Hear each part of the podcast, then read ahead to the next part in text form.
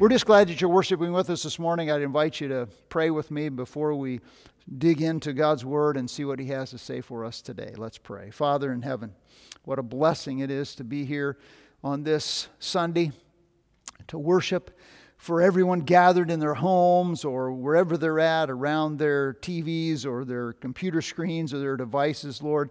Uh, we just come to you and we confess that we are witnessing the world brought to its knees by a little virus, not to be taken lightly. And we pray. We pray for those who've been exposed, for those who are suffering right now, its effects. We pray for those who've lost loved ones to this deadly disease. We pray that you would comfort them and encourage them.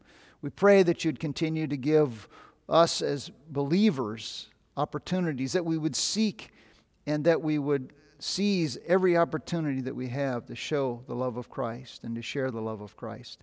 We pray that you would open our eyes to behold wonderful truths out of your word. And Father, as we dig into some really difficult topics, Lord, this morning, I ask that you would help us to discern your truth, to allow the truth of your word to penetrate our hearts.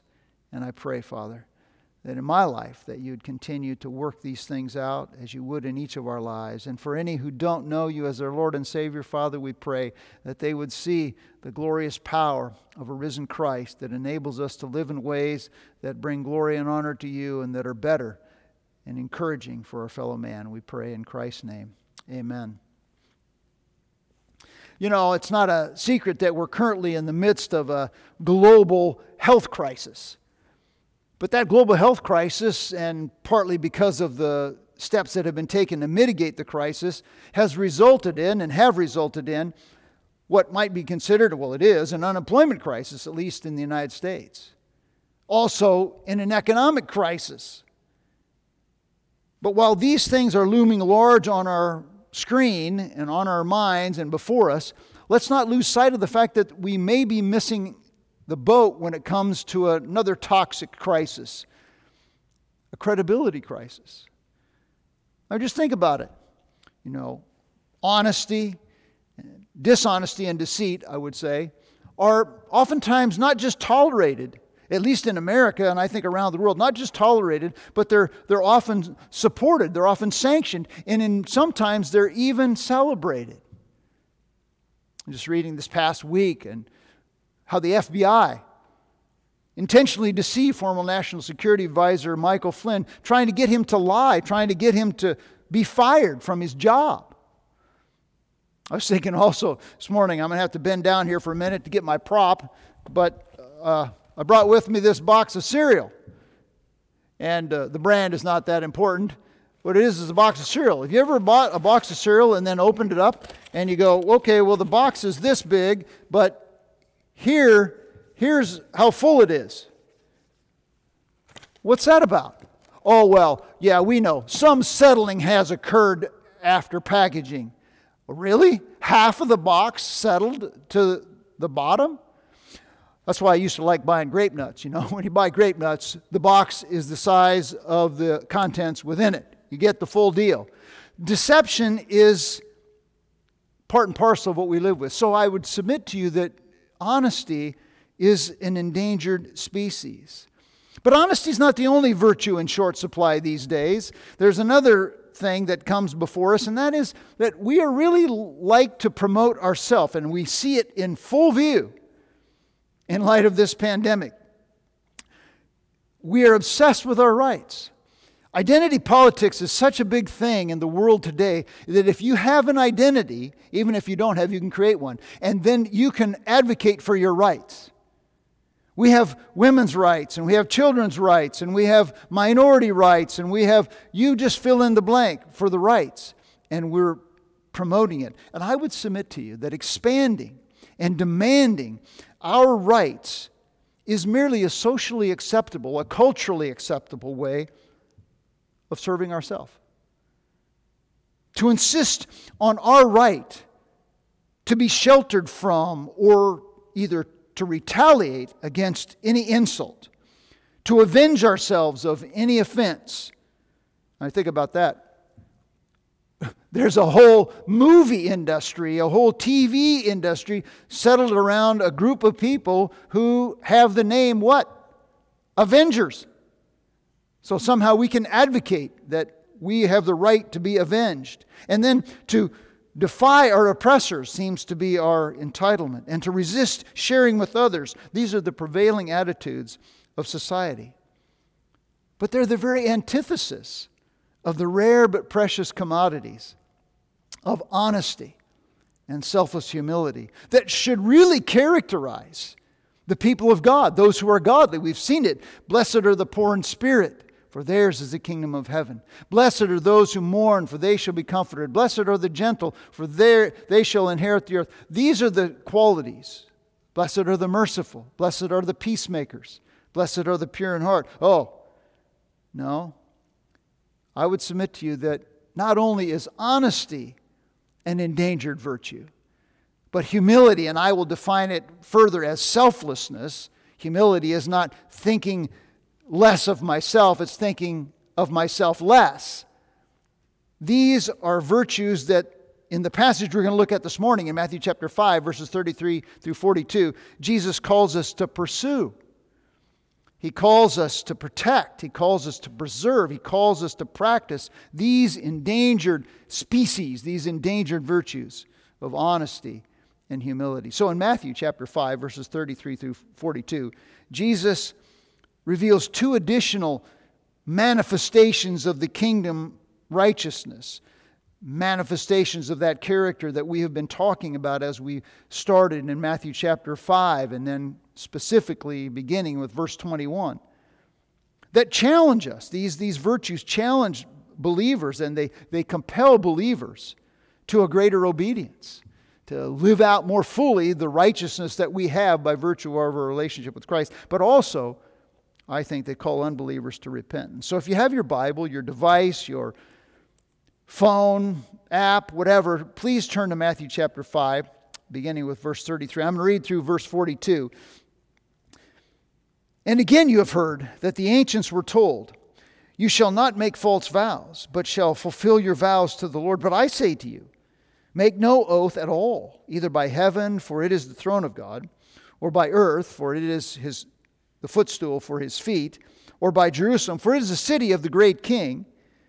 Nor shall you make an oath by your head, for you cannot make one hair white or black. But let your statement be yes, yes, and no, no. And anything beyond this is of evil. You have heard it said, an eye for an eye and a tooth for a tooth. But I say to you, do not resist him who is evil. But whoever slaps you on the right cheek, turn to him the other. And if anyone wants to sue you, take and take your shirt, let him have your cloak also. And whoever shall force you to go a mile, go with him too. Give to him who asks of you and do not turn away from him who wants to borrow from you. Wow.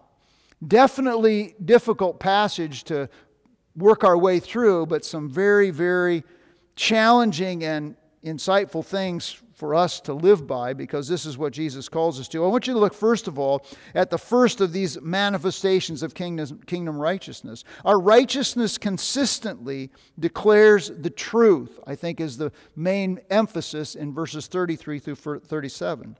And Jesus takes two steps to demonstrate that honesty is a kingdom virtue. First of all, he condemns a perverted perspective of honesty. And that he does by explaining and stating to us what the law said. First, consider, uh, I'm going to read verse 33 again. He says, And again, you have heard that the ancients were told, You shall not make false vows, but shall fulfill your vows to the Lord. Think with me, if you will, first of all, the, the purpose of what the ancients were told. Why is it that they were told, You shall not make false vows? Well, this is a quote, a compilation of Leviticus chapter 19, verse 12, and Numbers chapter 30, verse 2, and several passages in Deuteronomy. What was a vow? What was an oath? Well, a vow or an oath was simply to invoke the name of God as a witness, attesting to the truthfulness of a statement or a prediction or a promise. I'm going to take you to a couple of passages of Scripture that will be on the screen. First of all, I want you to see in Hebrews chapter 6, verse 16, that it says, For men, the writer says, For men swear by one greater than themselves, and with them an oath given as a confirmation is an end to every dispute. That's the purpose of an oath. In Deuteronomy chapter 24, uh, verses 2 and 3, uh, we, we also see where the, the scripture tells us about oaths, okay? So we know that we're supposed to have these oaths that are, that are okay. I'm going to just go ahead and read Genesis chapter 24, um, beginning with verse 2 and verse 3, okay? It says this And Abraham said to his servant, the oldest of his household, who had charge of all that he owned, Please place your hand under my thigh, and I shall make you swear by the Lord, the God of heaven and the God of earth, that you shall not take a wife for my son from the daughters of the Canaanites among whom I live. Okay? So these are oaths, a promise made. The law, the, the law of oaths served to curtail our human tendency to tell a lie. I was once in a relationship with a guy who was uh, a man from the, the town that I lived in, and I had spent a lot of time and another guy in our church, and we'd been sharing with him, inviting this guy to come to church, talking to him about the gospel. And he actually promised me that if I could get him a job, he would come to church. And so I talked to one of the guys in the church and I said, Would you be willing to hire this guy, you know, for, for a job? Said if you'd hire him, said if we could get him a job, he'd come to church. He didn't. He got the job, but he didn't come to church. He made a promise, but we have this tendency. So oaths were given, and the oaths were supposed to be sworn in the name of the Lord. And the name of the Lord was not to be taken in vain. We know this from Exodus chapter 20, verse 7. We're not supposed to be taken frivolously. And a vow that was uttered should absolutely be fulfilled, okay? Should not be broken. So, what happened? Well, that was the purpose of an oath, but the purpose got perverted. So, consider with me the perversion of oath making by the rabbinical tradition, because the rabbinical tradition imposed a legalistic interpretation. And they permitted, and they not only permitted, but they promoted deception for selfish gain. See, Leviticus 19:12 says, "And you shall not swear falsely by my name." Oh, okay. So how can we legalistically twist that so we can promote and also permit deception for our own selfish gain? Well, all you have to do is say an oath that must be given in the name of the Lord, specifically in the Lord's name, and then it's binding. But if you give an oath without the Lord's name, then you can escape that. And so they said only oaths invoking God's name directly were binding. And so, to prevent taking the Lord's name in vain, to prevent uh, swearing by the Lord and then not fulfilling it, what they did was they used surrogate objects to swear on behalf of. And that's why we see in the text they swore by heaven, they swore by earth, uh, they swore by Jerusalem, they swore by their head. These were surrogates that weren't binding, but it gave the appearance of sincerity. They reasoned that it was fine to deceive with the appearance of sincerity by swearing something other than by God's name. So, the intent of the law, which was to ensure truthfulness and compliance with the law, was completely reversed. So, if you're a really smart person, really cunning person, and deceptive person, and dishonest person, you could utter non binding oaths and take advantage of the unsuspecting. Well, is that a new concept? No. It's an old concept, but it's prevalent today as well. People give the appearance of truthfulness as they as a means of deceiving others. I remember sitting in my study at one point and a man that I was writing a check to for an investment.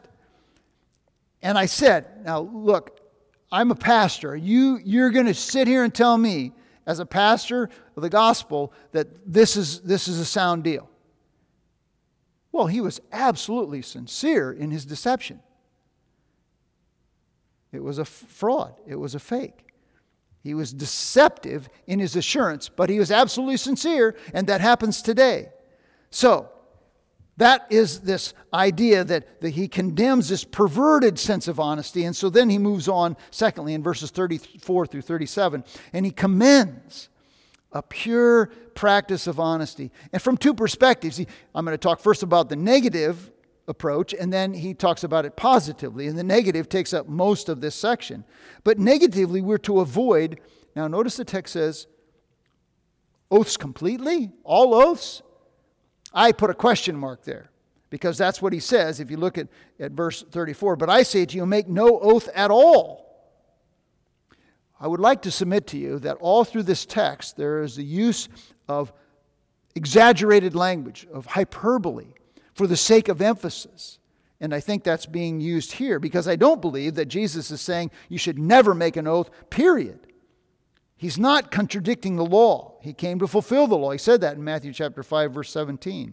But he calls us back to the original intent, whereby oaths were to be given in God's name on rare occasions to ensure the truthfulness and obedience. What I think Jesus is doing is trying to get rid of all these frivolous, everyday, oh, I swear by this, I swear by that, deceptions that were taking place, that were manipulative in everyday conversation, that were either to impress people or to deceive people.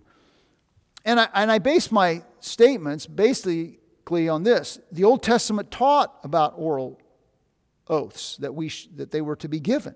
This is the law of God. Scripture often I, I, took you to uh, I'll take you to, go to Genesis 14 verses 22 through 24 or Genesis 24 all through the book of Genesis and then Paul practiced and talked about oath giving in Romans chapter 9 Jesus even mentions it and actually was I guess, took part in oath giving in Matthew chapter 26. It says, I adjure you by the living God. The, the leader said, I adjure you by the living Are you the Christ? Well, that's asking him to take an oath. And so I don't think Jesus here is asking for a ban on all oaths. Jesus' prohibition seeks to expose the hypocrisy and flippant oath making. Look at verses 34 through 36. But I say to you, make it no oath at all, either by heaven, for it is the throne of God, or by earth, for it is the footstool of his feet, or by Jerusalem, for it is the city of the great king. Nor shall you make an oath by your head, for you cannot make one hair white or black. What's that about? Well, he's, he's referring and trying to say that these other things they were swearing by instead of by using the name of God were in actuality they were trying to avoid taking the Lord's name in vain, but they were really actually uttering binding oaths because they were actually appealing to that which God controlled. Isaiah says in Isaiah 66 1, Thus says the Lord, Heaven is my throne. So if you swear by heaven, you're swearing by the throne of God, which He's in charge of. If you swear by the earth, that's His footstool. Who of us can, Jerusalem, that's the city of the great king of God Himself. I can't make a hair white or black. It's God who's in control. So basically, they had unknowingly sworn by God Himself. Their non binding oaths were actually binding. They were making false vows. They were actually taking His name in vain by failing to fulfill the oaths. They were guilty of the very offense that they were seeking cleverly to avoid in their deception. That's the negative. Now, look at the positive, verse 37. But let your statement be yes, yes, or no, no, and anything beyond these is of evil. This is the point I think Jesus is driving to in the text. It's a call for truthfulness in our everyday lives. No clever words of, uh, uh of ours could hide the truth from God. This morning, as I was praying and as I was reviewing actually not as I was praying, but as I was reviewing things for this morning and uh, to share, I was looking out my window and there was an owl perched on a broken off uh, trunk of a tree. And that owl's head is on a swivel. And everyone who walked down the, the path by in front of that owl was in his purview. He could see it. He knew what was going on. Nothing was taking him by surprise. God is aware of all that we speak. And he's saying here, Jesus is saying that God's standard is absolute, absolute truthfulness in every word that we utter. Anything beyond the truth is of evil, it's sourced in evil. You know, the, the Washington Post, I guess, has, a, has posted a video that suggesting that COVID, uh, the, the disease COVID 19, didn't come from a lab or that it didn't come from this city in China, which I, th- I think it's pretty much universally accepted that it did. Okay, so it, it was false. But isn't it amazing in the culture in which we live, the verbal gymnastics we go to to try to avoid this idea that people actually lie? Well, we talk about misrepresenting the facts, or that something was a falsehood, or it was an untruth, or that it was patently untrue, or that it was a fabrication. No, it's a bold faced lie. And the question for us this morning, I think, is where in my relationships am I less than truthful? In my relationship, if I'm married with my spouse, am I totally truthful? Oh, honey, did you happen to get this done? Uh, well, yeah, uh huh, when you didn't, you know, but you're going to now because you've been reminded of it. Or, you know, and ladies, you put us in an awkward spot. Well, how do I look? You know, how's my hair? Do you like my hair? And then some guys aren't totally truthful, and, but sometimes we need to be. In our relationships with our teachers, now, many of you students, that's you have online teachers, some of you, but some of you have homeschool teachers. Now it's your parents. Did you get your homework done? Well, did you or did you not? Or is it partially done or fully done? Or do we just tell little stretches well, yeah, I, I, I'm pretty much done. No. We say, yeah, I got it done when you didn't get it done. Have you been spending time in the Word of God? Our parents might ask. Oh, yeah. Well, what did you read? I can't remember because you didn't read anything, or maybe you didn't remember. We have this tendency to be deceptive. I was on the phone yesterday with my mom, and it was like she asked me a question, and I found myself not wanting to tell her the whole truth. You know, well, she might find out that I spent time with my grandson or something, and uh, what is that about? Listen, God says, at home, at school, at work, in our communi- community, am I truthful or am I just trying to be tricky, trying to deceive people? You know, are we all trying to be that quote unquote vacuum cleaner salesman in our relationships with people?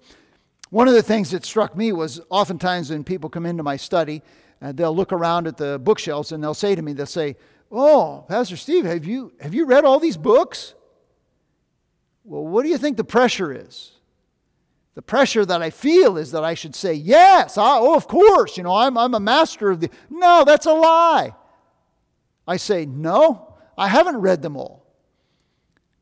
I've read some of them all the way through, and some of them part of the way through, but I haven't read all of them, you know.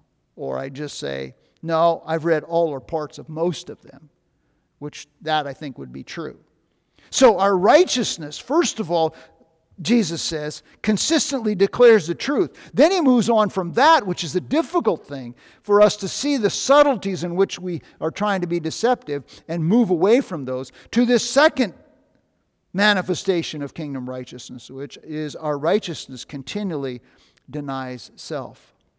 And we see this in verses 38 through 42. And Jesus presents two contrasting ideas to prove that selflessness in the face of evil is the true mark of righteousness. And this text is way more difficult to implement and live, as all of it is, which is just very difficult to live.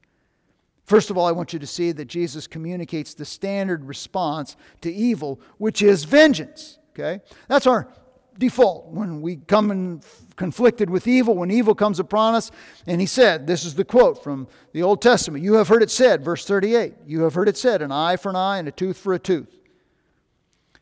Now, this section is probably one of the most misunderstood sections of the Sermon on the Mount. An eye for an eye and a tooth for a tooth is, is the direct quote from several passages Exodus chapter 21, verse 24, Leviticus 24, verse 20, Deuteronomy 19, 21. And the concern here, when it was written, and the essence of it in the law, is the, that the punishment would fit the crime. The law served two purposes it was to deter sinfulness or to deter crime. So you have a law that's to deter crime. Secondly, this law was given to prevent, now you, I didn't think about it this way until I studied this, to prevent excessive revenge. What do I mean by that?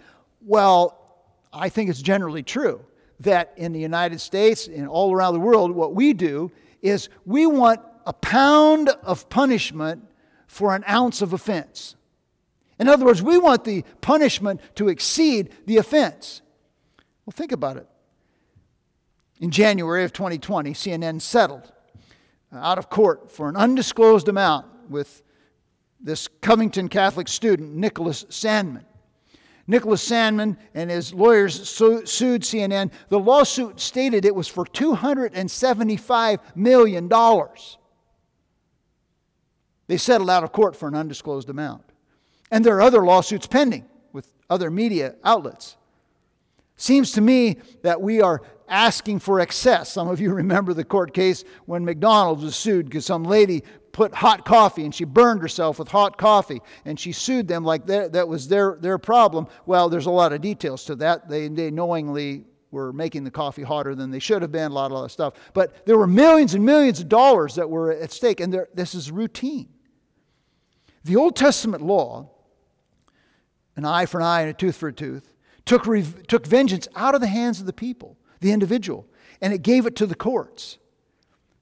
But here's what happened the Jewish tradition, in contrast to what the law taught, had returned the application of retribution back to the individual, which provided a personal license for revenge. So that's why Jesus says, The law says this, but I say to you. So he, he then he moves from telling them exactly what the standard response would be to now in verses 39 and 42. He commends a superior response to evil people, which is patient endurance. Patient endurance. But I say unto you, Some of you have little children. If you had little children, and perhaps maybe you're an aunt or an uncle or a, a babysitter, a child care provider was watching them while you were with your wife on a date, you come home and the, the children say, Well, you know, Uncle so and so or Aunt so and so or the child care provider said, We could stay up late. And you walk in, and either parent, you say, But I say unto you, you're going to bed now. And Jesus is in contrast with what the law said, not in conflict with what the law said, but actually explicating the intent of the law. Rather than retaliation in personal disputes, Jesus advocates for gracious endurance, excessive kindness, and complete selflessness. Do not resist him who is evil. This is in a personal offense. Don't resist. See, the error of the scribes and Pharisees was the insistence upon their personal rights and upon vengeance. But the righteousness of the kingdom, as Jesus articulates it, is the complete opposite. Jesus forbids retaliation in, when we're dealing with personal issues, personal relationships. But I don't believe that he's teaching total pacifism. I don't believe that he's teaching we should never resist anything, that we should never be opposed to anything, that we should just be milk toast and doormats and walked over. But if it's a personal issue, more likely than not, we should not fight it, but we should endure it. Now, look, look into this. Jesus resisted evil in the temple. Was it not Jesus who cast out the money changers? Matthew chapter 21. We are commanded to resist the devil in James chapter 4. In the church, we resist sin and sinful people in the church. That's Matthew chapter 18. So, in society, we are we have laws and we have a government and the reason we have a government is to punish those who are evil. This is romans chapter 13 so it's not that there should never be any resistance to evil but jesus uses the hyperbole here and he uses it. And his use of it shouldn't shouldn't be taken literally. I don't think jesus is saying literally that we should give everything we have to everyone who asks whenever they ask it I don't think he's saying that we should be beat up, that literally we should just stand there while we just get beat to a pulp. He's using hyperbole. It should not be applied literally, but it doesn't dilute our responsibility to be enduring, to be kind, and to be overly generous. Keener, in his commentary, s- described Jesus' words as rhetorical overstatements. And he says these rhetorical overstatements, they're designed, I, I, I would say, they're designed to help us evaluate our priorities. Okay, how do I feel when I'm insulted, when there's injustice, when there's injury, when I'm being asked to balance an inequity? They're, they're supposed to expose our innate selfishness. Oh, Lord, yeah, I guess I'm more selfish than I want. And encourage us to value, as Keener says, concrete, others in concrete and consistent ways. So the call is to exercise unselfishness that leaves us in God's hands, trusting Him. And I'm saying this, folks, as a, as a person who struggles, I struggle with some of these things.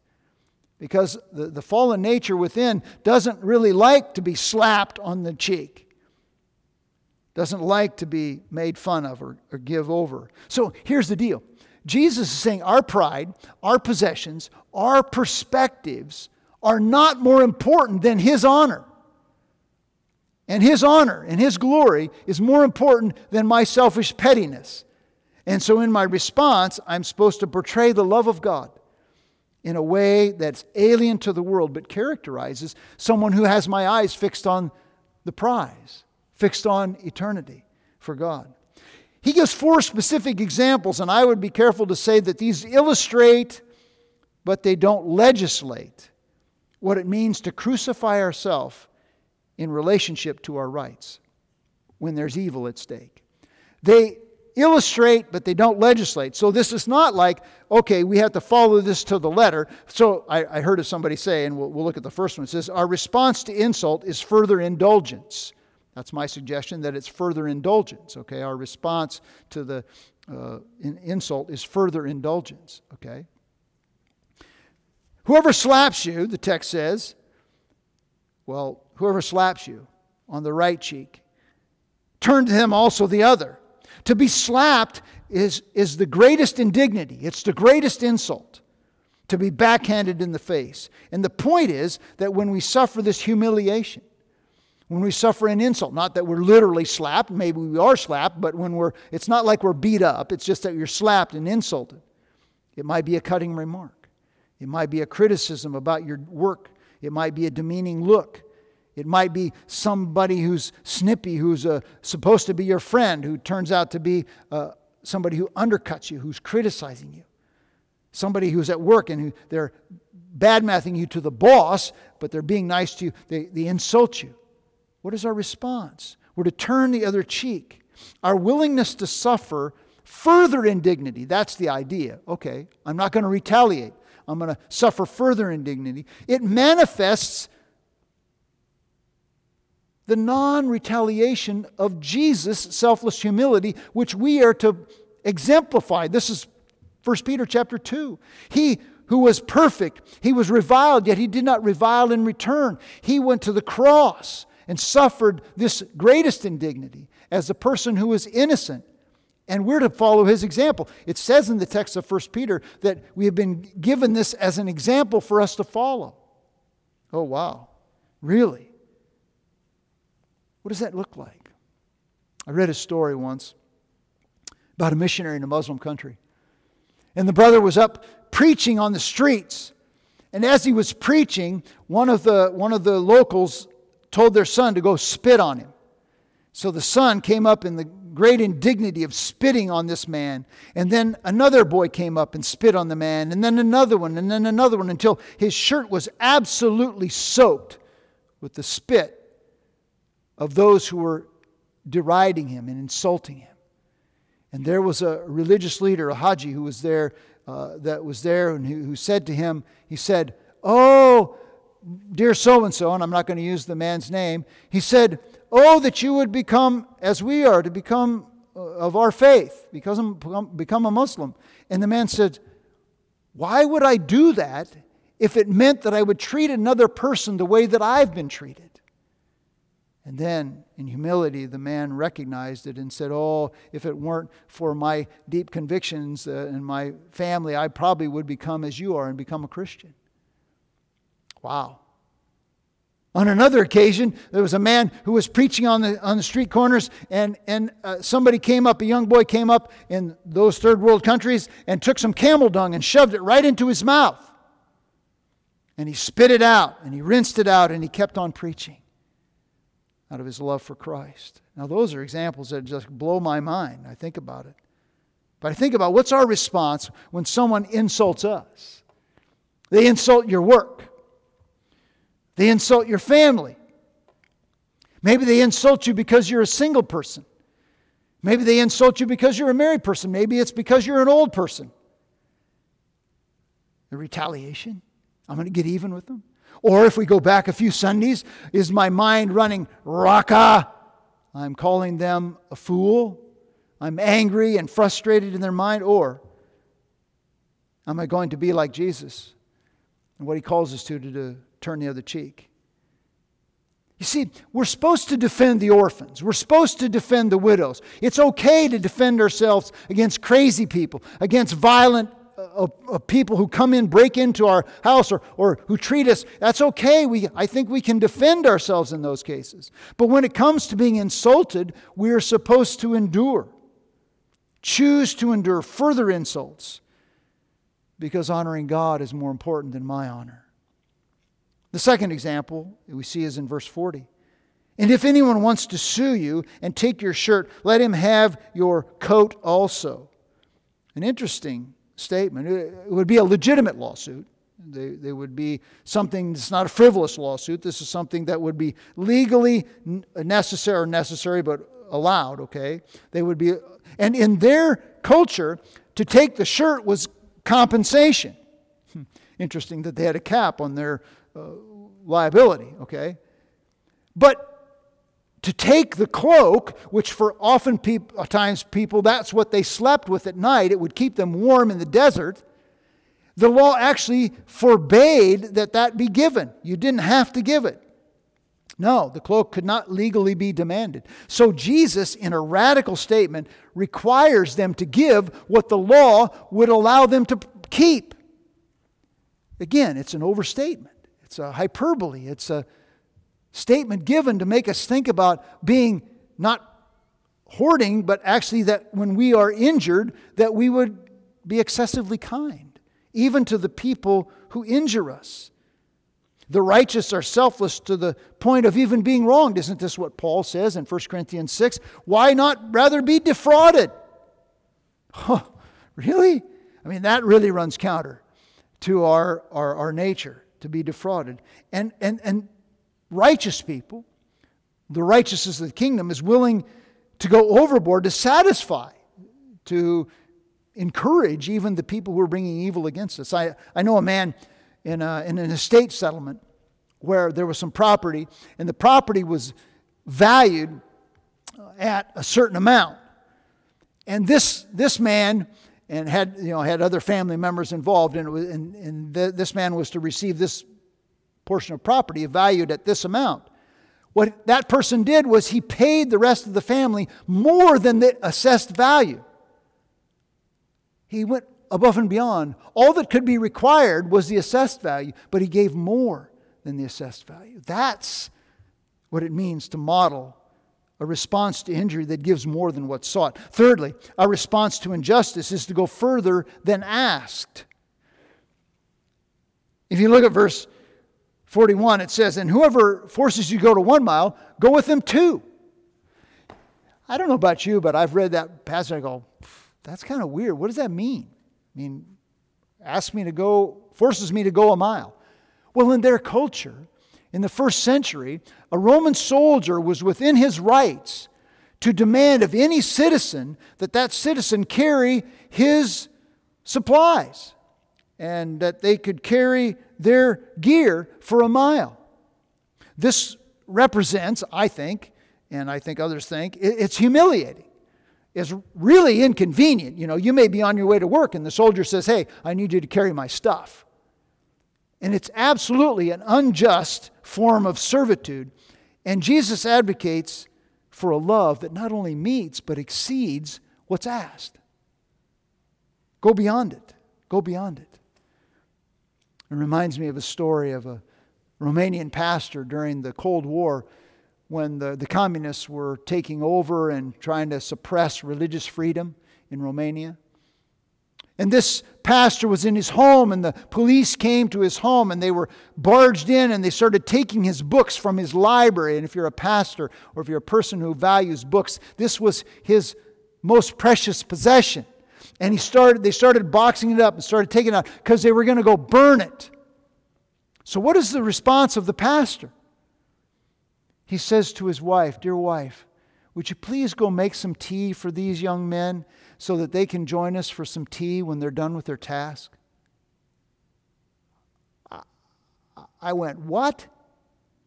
Why would you not be standing up and screaming or, or, fighting or arguing or trying to grab a hold of the books or whatever? No, no, let's get some tea and give it to these guys. And so, in the face of this injustice, he was willing to give more than what was asked. I don't know about you, but the natural response is to resent submission. And never do we see that more than in the United States right now under the COVID lockdown. Okay? I thought about uh, Dallas salon owner Shelley Luther. She's defying the order. She's got her place open for business, and you just come and get me. You know, I'm going to be arrested. Now, I'm not trying to make any political statements, and I'm not sure how I would respond. The point is that we don't like to be told what to do. Death to self means that we comply even with unpopular stuff. Even as churches, we have been very careful. Our leadership has been gracious and kind, and I am very grateful for our governor who has, has given more relaxed implementation of things. But when we were in complete, you know, weren't supposed to meet at all, we could meet now if we wanted to. We're just not ready to do that, and we don't think it's best right now. But we weren't defying it. We weren't saying, oh, no, you can't. We, we're to, we got our rights. We're going to do it. So this is the thing if we choose, now I'm not saying we can never choose resistance, because I don't think Jesus is giving us a legalistic rules to follow that we have to do it this way. He's giving us a challenge to say, look, when you're personally asked and in suffer injustice, give more than is asked of you. But there are times to choose resistance, and if we do, the opposition to it and our should not come from merely personal offense it should not be in pursuit of my own convenience. Oh no, there are times when I have to defend the widows and the orphans, and I have to defend other things that God has called us to defend and proclaim, but it's not just for my own personal benefit. No, Jesus is calling his followers to respond to evil persons with love and kindness. It's the, it's the workers at a crisis pregnancy center taking food out to the pro abortionists who are picketing on the street. That's the kind of thing that Jesus is calling us to. And finally, the fourth one is our response to inequity is to give what is needed. Now, I could go into a great length of detail, but in the culture of the Middle East, those who were, there was a high value on an obligation to give to those who ask, and there was a high moral value on, on work. So, in this context, the people who would be asking for you to give them something or to borrow something from you were truly needy people. The righteous, I think, according to this text, don't resent, but they rejoice in the opportunity to help those less privileged than themselves, to help the needy. It's not a legalistic or literal call to give everything or anything to anybody who asks you or to loan anything to anybody. You know, I, I had some people that I know, they say, well, I need to borrow your car.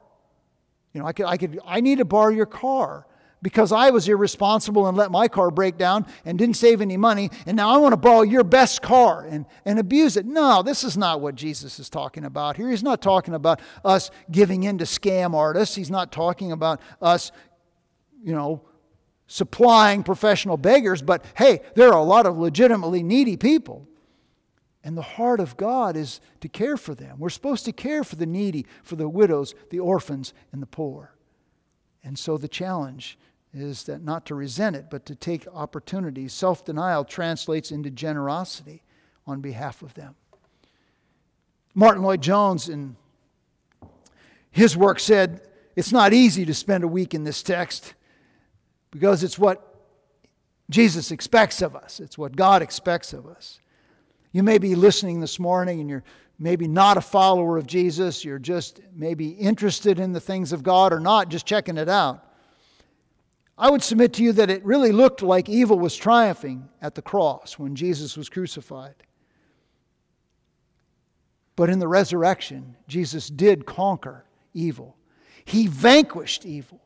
In fact, the text of 1 Peter says, He, that is Jesus, who was the, the just, died for us who are the unjust, that he might bring us to God, having been put to death in the flesh, but made alive in the Spirit.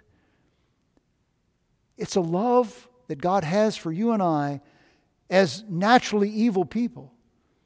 When Christ died on the cross, he paid the debt that we deserved.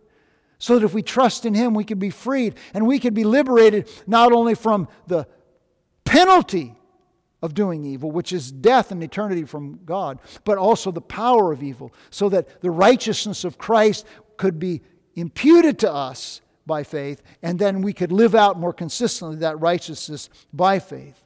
It's undeserved love that was poured out for you. And I just invite you to receive that love as a gift that God has given to you. And you just need to express your brokenness, that you are headed apart from God, that you turn in your own way, and that you want to trust what Jesus did as the payment for your sins so that you are no longer a slave to evil and you're no longer subject to the ultimate consequence of evil, which is separation from God. For those of you and those of us who are believers, I think Dietrich Bonhoeffer, in his book, The Cost of Discipleship, which is a commentary, his commentary on the Sermon on the Mount, he says this The cross is the only power in the world which proves that, uh, that suffering love can avenge and vanquish evil. The cross is the only power in the world which proves that suffering love can avenge and vanquish, vanquish evil. You see, the cross is the only ground for, for me being honest. It's the only ground for me having a chance to be selflessly humble. Through faith in Christ, we who join with Christ by faith triumph with him over evil, over evil's punishment, which is death, and over its power, which propels us to be dishonest, propels us to be always selfish. And we gain the power of Christ to share in his sufferings. Paul said in, in Philippians chapter 3, he says, I want to know Christ and the power of his resurrection and the fellowship of sharing in his sufferings. Colossians chapter 1, Paul says, have to, we have to fill up that which is lacking in his sufferings. Do you understand that as believers, we are joining with Jesus in this suffering unjustly. And our response to it is to follow the Lord who did so without reviling or reviling in return to entrust ourselves to God who judges righteously. And that requires total dependence on God and faith in Him. And we do so as we anticipate that ultimately we'll be with Him in glory and there will be no more injustice and we'll be vanquished and vindicated. Will, evil will be vanquished and we will be vindicated. And so I, I come to the end of this text and I just say to myself, and I ask you to maybe spend some time this week praying, Father, where am I maybe appearing more honest than I really am? Would you, would you please expose the dishonesty in my relationships with my spouse, with my employer? You know, many of you are working at home now, right? Oh, Full day's work for a full day's wage? Well, maybe not so much. Uh, I don't know. I mean, I struggle with it. You know, the, who's watching you? Huh, God. Father, show me in my relationships with my neighbors. Am I really trying to act better than I really am in my relationships with my friends? Am I tro- in my family? Am I being totally dishonest? Does my response to insult, does my response to injury, does my response to injustice, does my response to inequity reveal a heart that's more demanding of my rights or, Father, make me more denying of myself? You know, when we break bread and we drink the cup, we remind ourselves that Christ's suffering his suffering love triumphs over evil. It proves that suffering love avenges and vanquishes evil. to everyone and for everyone who believes. And, and we possess this righteousness, even though it's imperfectly fleshed out among us or incarnated. And, and the cross also empowers us to live righteously, it teaches us how we should behave. That's what Jesus is doing here. And so I'm going to I'm to ask you to take a, a moment or two. I'm going to take bread and I'm going to I'm going to after I pray and and I'm going to break it and I'm going to take it of my, for myself, and I'm going to invite you to do the same at home. And if you choose not to do it right now, there'll be a song that's played. And you can just examine your heart during this song and, and reflect on the fact that the righteousness of Christ, the death of Christ, is the power of God that enables us to experience this righteousness and to express it. And then you just take those elements at home. And then at the end of that song, I'm going to come back and I'm going to pray and close our service. And so, right now, I just want to thank you, Lord, for the bread, uh, the bread that is broken, that is a reminder of your body that's broken, and the cup, and the cup that was represents your blood that was shed for us. And it is the only power, Father, the power of suffering love that would vanquish evil, that would avenge ourselves of it. And Lord, I pray that you would Help us as we take these elements to remember what you've done for us on the cross. And that we would draw upon your power to live as honest people, as selflessly humble people. Lord, I just know in my own heart when I'm injured, when I'm insulted, when I experience injustice, my default is to go lash out and to defend and to fight like a cornered badger. Lord Jesus, help us all, myself included to rely upon you, to de- default to depending upon you when it's personal injury, but also to have wisdom and discernment, Lord, when we need to come to the aid and defend religious liberty, truth, justice, the, the, the plight of the unborn, the plight of the poor and the widows. Father, we take this bread, I take this cup. In your name, I pray. Amen.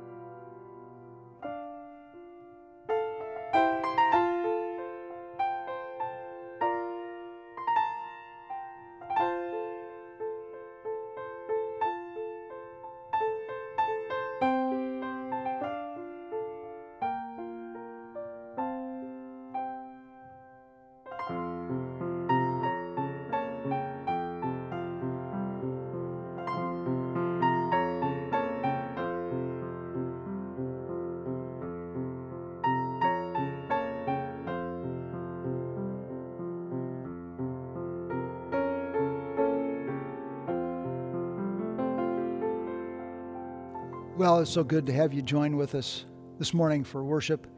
I trust that these truths would continue to wash over your soul as I'm asking the Lord to do in my life because I know that, boy, living these things out is true. It is a very difficult passage, often understood, misunderstood, and misapplied.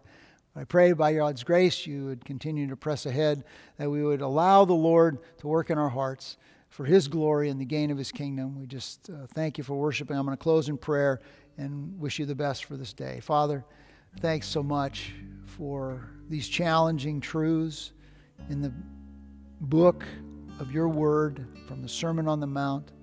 I pray, dear Father, that the character of the kingdom would more consistently be lived out in our lives as we surrender by your Spirit to your word and live in obedience. God, help us each to see the blind spots in our lives, whether it's the anger that's there, whether it's the adulterous thoughts, whether it's the rebellion in our hearts, whether it is the fact that we are dishonest or the fact that we just are resistant to being hurt and injured and wounded ourselves. Give us grace to press ahead for your glory and the gain of your kingdom. We pray it in Christ's name. Amen. Lord bless you and have a great day.